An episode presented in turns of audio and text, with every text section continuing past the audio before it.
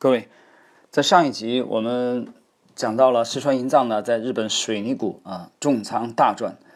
呃，收益啊达到了三百亿日元。那么这也是他人生当中的啊一个经典之战。那么其实也就是在啊买进啊和卖出这个呃卖出日本水泥股的这个后期啊，也就是说从一九七八年年初开始，四川银藏呢已经把眼光啊盯住了。另外一只个股，那么这只个股呢，其实是一只这个金属类的个股，也是矿山股。呃，我们之前讲过，他早年有过经历啊，去朝鲜啊，这个开发矿山啊，包括投资，他对矿山有啊有过相当程度的这个研究。那这里边这个股票呢，实际上是一个铜业的股票啊，这个股票是日本的啊一家铜业公司。那么当时呢？四川是考察了两家，一个是三井金属矿业，另外一个就是同和矿业。那么最终啊，四川银藏他看中了同和矿业啊这个公司。同和矿业呢，其实四川去研究它的报表，发现它在一九七七年啊九月份的报表啊显示它还是亏损了十七亿啊六千九百万日元。同时呢，市场普遍预计在第二年啊三月，那么也就是它七七七七年的年报，在在。七八年这个年初公布的话，它的年报亏损应该超过四十亿日元，啊，这是一个相当大幅度的的这个亏损。但是四川银藏呢，它并没有被当时的这个股价低迷啊所吓倒。同和矿业呢，在呃一九七七年的四月份啊，创下了当年的最高一百九十一日元，随后到十一月初的时候，已经跌到了一百一十日元。而四川研究了当时铜的这个批发价啊，是每吨三十万日元。这个数据呢，他考察了一下，是一九六五年啊年中以来的最低价。铜和矿业呢，由于它是连续的亏损啊，它根本啊不可能发出红利给股东，所以当时的市场市场人士、日本的这个证券界都认为铜和矿业这股这个公司要倒闭。四川银藏就在这种背景之下啊，他分析了，认为这个呃铜铜价。啊，将可能上涨，所以他在一九七八年年初开始默默的买进同和矿业的股票，当时的价格在两百一十啊日元左右。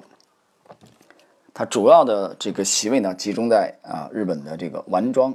证券公司。我们知道，以这个四川银藏当时的这个资金规模啊，它是不可能只在一家券商，它把席位分散到了十几家啊，这里面有大阪的券商啊，有东京的券商，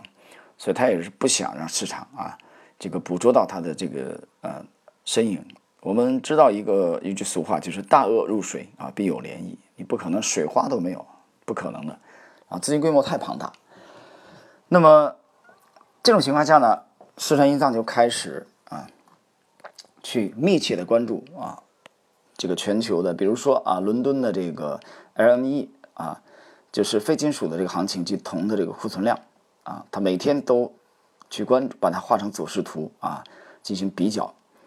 呃，四川银藏动手开始买进，一九七八年年初买进同和矿业，呃，过了将近一年的时间，也就是在一九七九年的年初，那么这些呃非铁金属类的啊这些品种开始反弹，每吨三十万日元的这个铜价呢？很快就上涨到了五十万日元。我们知道铜啊啊，其实你你做过期货的人应该了解这个基本原理啊。我们岔开讲一下，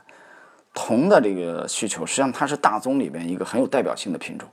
啊。有有一次我这个聊天，我曾经谈到一个观点，就是铜的这个啊需求的旺盛与否，很大程度上你其实可以看出经济的这个兴衰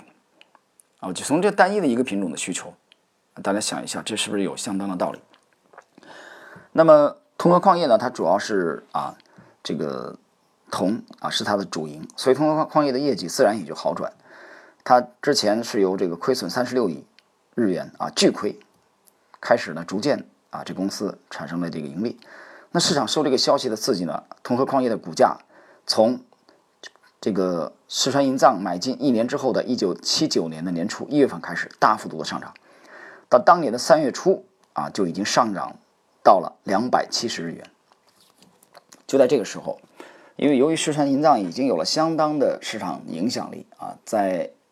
当年的五月初，日本的经济新闻啊刊登了一个消息，啊，这个消息讲，石川银藏他持有了同和矿业公司的股票两千两百万股，是该公司的最大股东。那有人很细致的去考究了一下，发现石川银藏以个人的名义啊过户的是一千两百万，另外的一千万股是用朋友家人的名义过户的。这样的话呢，他个人的持股占了这个同和矿业这个股票已发行股数的百分之十。那么这个文章见报之后啊的一个月左右，就从五月份到六月份，当时全球的矿山股啊都得到了资金的追捧。啊，无论从这个纽约股市、日本股市，啊，伦敦股市，大家都在疯狂的买进这个矿业的股票。就在这个时候，同和矿业它发表了一九七九年度啊，就是当年的这个探矿的计划，它准备在日本的秋田县的北部啊的松风、小坂和深泽啊这三个矿山，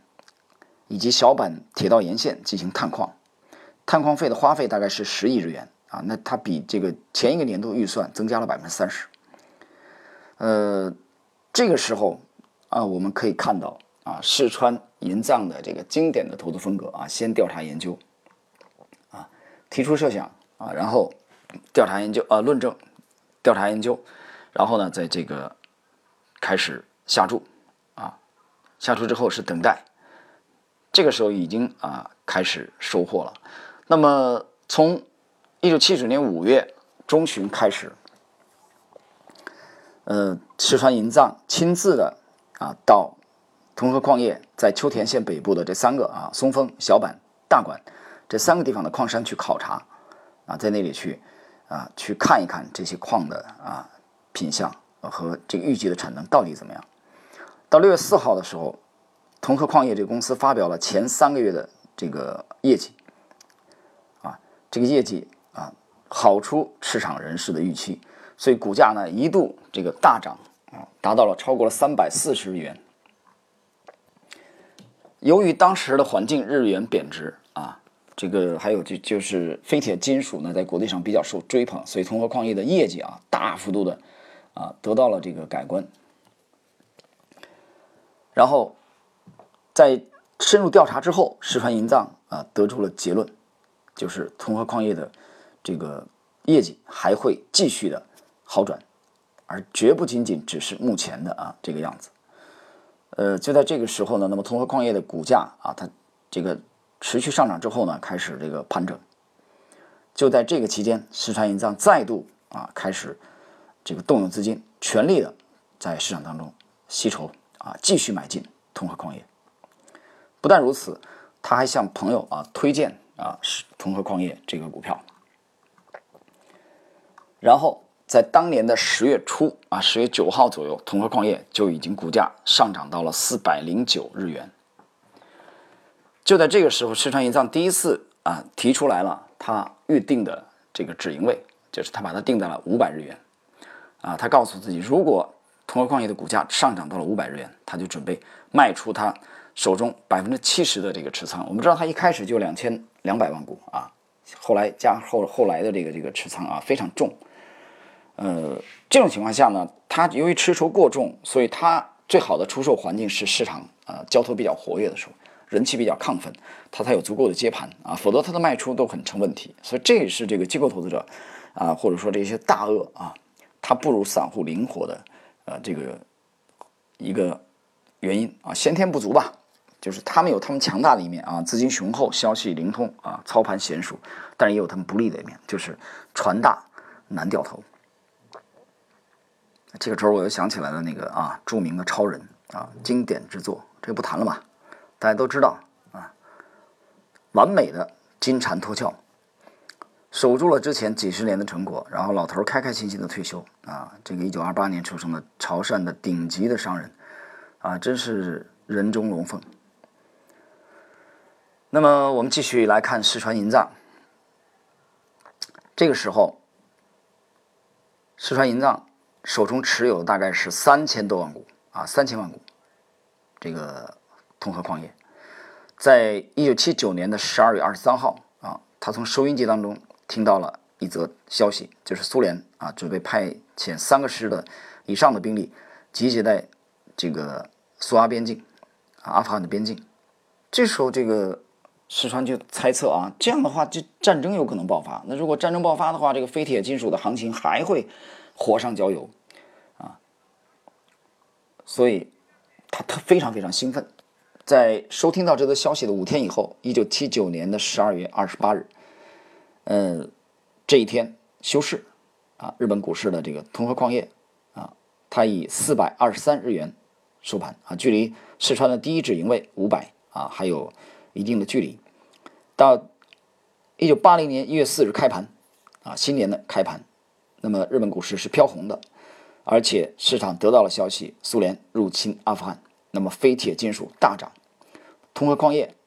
当天就以四百五十日元收盘，啊，石川特别的开心啊，这样的话，距离他的第一目标位五百啊，已经非常呃，又近了一步。到这个一九八零年一月十六日，这个时候伦敦市场的这个期货铜的啊期货金价已经突破了七百美元，这种情况下，铜价啊也是持续的这个一路上扬。那么四川银藏做出了。第二个决定，把它的止盈位由五百提升到八百日元啊。他认为，照这个势头来看啊，铜价将继续大涨，所以通和矿业的股价还会创新高。我们来看，当年一九八零年一月二十九日，那么通和矿业以四百九十四日元收盘。那么二十一日啊，这个这个这个呃，星期啊周六这个收盘四百九十四啊，周一就上涨到了五百一十九，已经达到了。四川银藏的第一止盈位，但是很可惜啊，他就把它人为的上调到了八百。到二十二日啊，就是周二的时候，单日就暴涨了将近一百日元。通和矿业的从五百一十九就飙涨到六百零四日元收盘。那么在这种情况下啊，四川更加的兴奋啊，这个时候其实已经啊，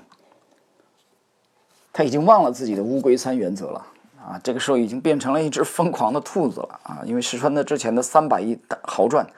是用乌龟三原则的呃原理，冷静的求证啊，认真的这个呃论证，然后下注，然后等待收割。但是这一次啊，石川银藏没有控制住啊人与生俱来的这种贪欲，所以他这个时候就认为 我这八百日元。啊，现在已经六百零四了，这八百日元这个止盈位定还是定低了，啊，他已经亢奋过头了。到一月三十一日，通和矿业的股价已经上涨到了八百四十四，这时候第二次触及了市川银藏的止盈位，啊，那么此时此刻市场的人气啊，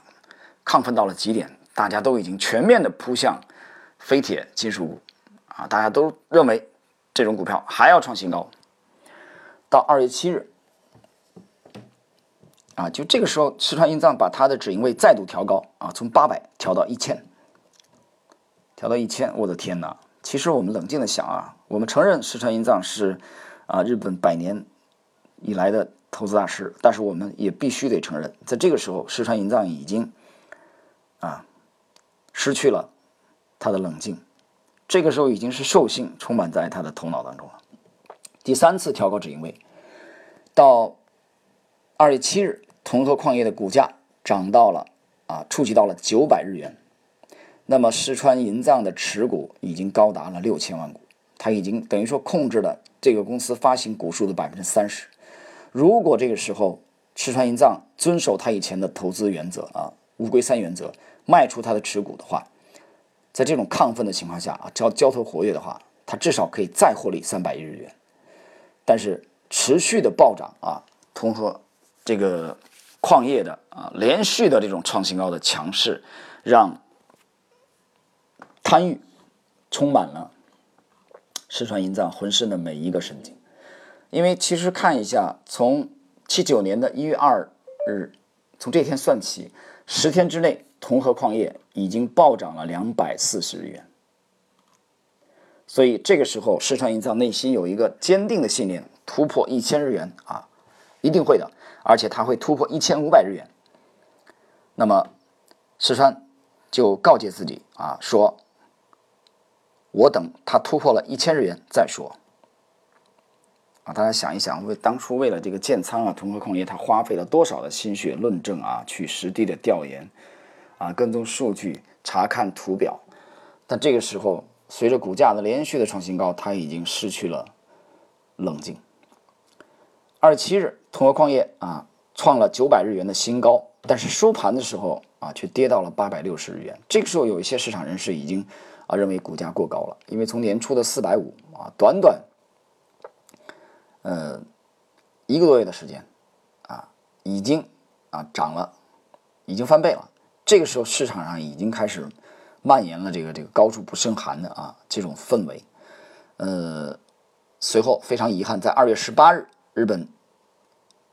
银行宣布调高利率啊，等于说加息了，从六点二五调高到了百分之七点五啊，这个。这个加息的幅度是百分之一，这个加息不得了。我们知道加息对股市啊，对楼市都是都是实实在在的利空。三月十八日啊，就加息之后的一个月，同和矿业的股价跌破了八百日元，收盘在七百七十三日元啊。这个时候真正的是给了当头一棒。那么四川银藏这个时候才警觉到九百日元啊，应该就是同和矿业这个股票的天价了。啊，那么要赶快想办法卖出手中的持股才行。但是这时候已经晚了。你想，他手中有六千多万股，这个时候散户嘛，一盘散沙都是追涨杀跌的啊，买涨不买跌。你跌的时候他们会买吗？没有那么多接盘呢，这怎么弄？啊，急得不得了。这时候怎么办呢？石川银藏也就打破了自己的，啊，打破了这个行规啊，就是说你这个你是实际的这个炒手啊，就是很忌讳要。站在台前，站在聚光灯下，他没有办法啊，演一出戏，接受了日本经济新闻啊，在三月十八日的这个采访，在这个采访当中啊，石川银藏继续的唱多通和矿业，啊，这也是他一生当中很难得的啊做的一件事情，啊，其实希望啊这种啊采访这种讲话，比如说他在这个采访当中他讲到我已经八十二岁了啊，不会再想要钱了。去年我在大阪设立了老人福祉财团，如果这次再赚一笔的话，打算设立一个规模更大的福祉财团。呃，其实他是想市场向市场传达啊一个信念啊，就是他对通和矿业股价继续看好，但是很遗憾，市场并不买账。三月二十八日，通和矿业收盘六百八十二日元啊，那么这种时候，日本。股市啊，非铁金属的行情全面的啊回落，在二月七日，我们刚才讲到了九百日元天价创新高的通和矿业，短短三个月的时间啊，它就跌破了四百。包括进入五月份以后，同和矿业的股价呢加速的下跌，到五月十六日跌到了五百零七啊，石川这时候已经彻底傻掉了啊，这个当时日本的报章啊已经开始登出来石川银藏突发脑溢血半身不遂啊，甚至已经住院。等等等等，这种消息，但这个时候啊，我们知道它它这个有一些仓位是是高位追进去的啊，至少四百以上。那么股价跌到这个下跌的过程中呢，它其实也是呃不断的在卖出，但是由于持筹过重啊啊，所以跌到五百日元的时候，它原本的六千多万股只处理了这一半左右，就是卖了三千多万，手中还有三千多万股。啊他急啊，那这样下去怎么办？要命啊！所以没有办法，他只得去求助日本当时的最大的证券公司野村证券。我们知道野村是非常啊，包括现在啊，在日本是是是这个非常首屈一指的啊，只有野村才有可能有这个实实力啊，去接纳这个。所以野村也没办法，野村想如果这个不帮忙，这石川银藏把这股票全部砸啊砸出来的话，那可能会造成进一步的暴跌，所以没有办法。野村很无奈的啊，同意说啊，接纳石川银藏手中的一千万股通和矿业的股票，然后把这些股票呢再推销给这个啊中东的科威特啊和其他的外国投资机构。同时呢，这个时候啊这一千万有着落了，那么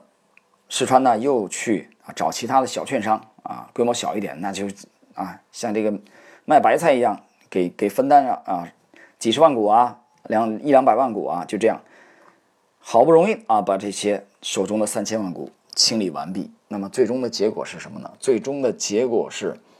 在二十七日啊，一九七九年，同和矿业股价创出九百日元新高的时候，四川银藏持股的总市值一度啊达到了三百亿三百亿日元。但是很遗憾，经这么一折腾，做这个完美的电梯之后，四川银藏只剩本金没亏，但是利润啊已经化为泡影，等于完美做了一次电梯。啊，我们看到了，连这样的大师啊也会犯这样的错误，所以人性啊，对人性的这种反省，啊，对人性的这种反思，牛顿不是讲吗？啊，他能算出天体啊运行的轨迹，但他算不出人性的疯狂。所以，连世川这样的人啊，也会被这种疯狂啊所迷惑，所违背自己一再恪守的乌龟三原则啊。我们在对比着去。看一下这个百年美股第一人的杰西·利弗莫尔。所以，为什么我们觉得去要去读这个啊，一八九七年出生的石川银藏的啊这种回忆录啊，他的文章传记，我们要去研究一八七七年出生的啊，比他还要大二十岁的杰西·利弗莫尔啊，我们去研究一九二四年出生的查理·芒格和一九三零年出生的沃伦·巴菲特啊，这些都已经是老人啊，还有就是已经去世的啊这些前辈。研究的意义就在于，我们要去警醒，我们要去警醒人性当中的啊这些贪婪和恐惧，以此来提升我们的投资境界。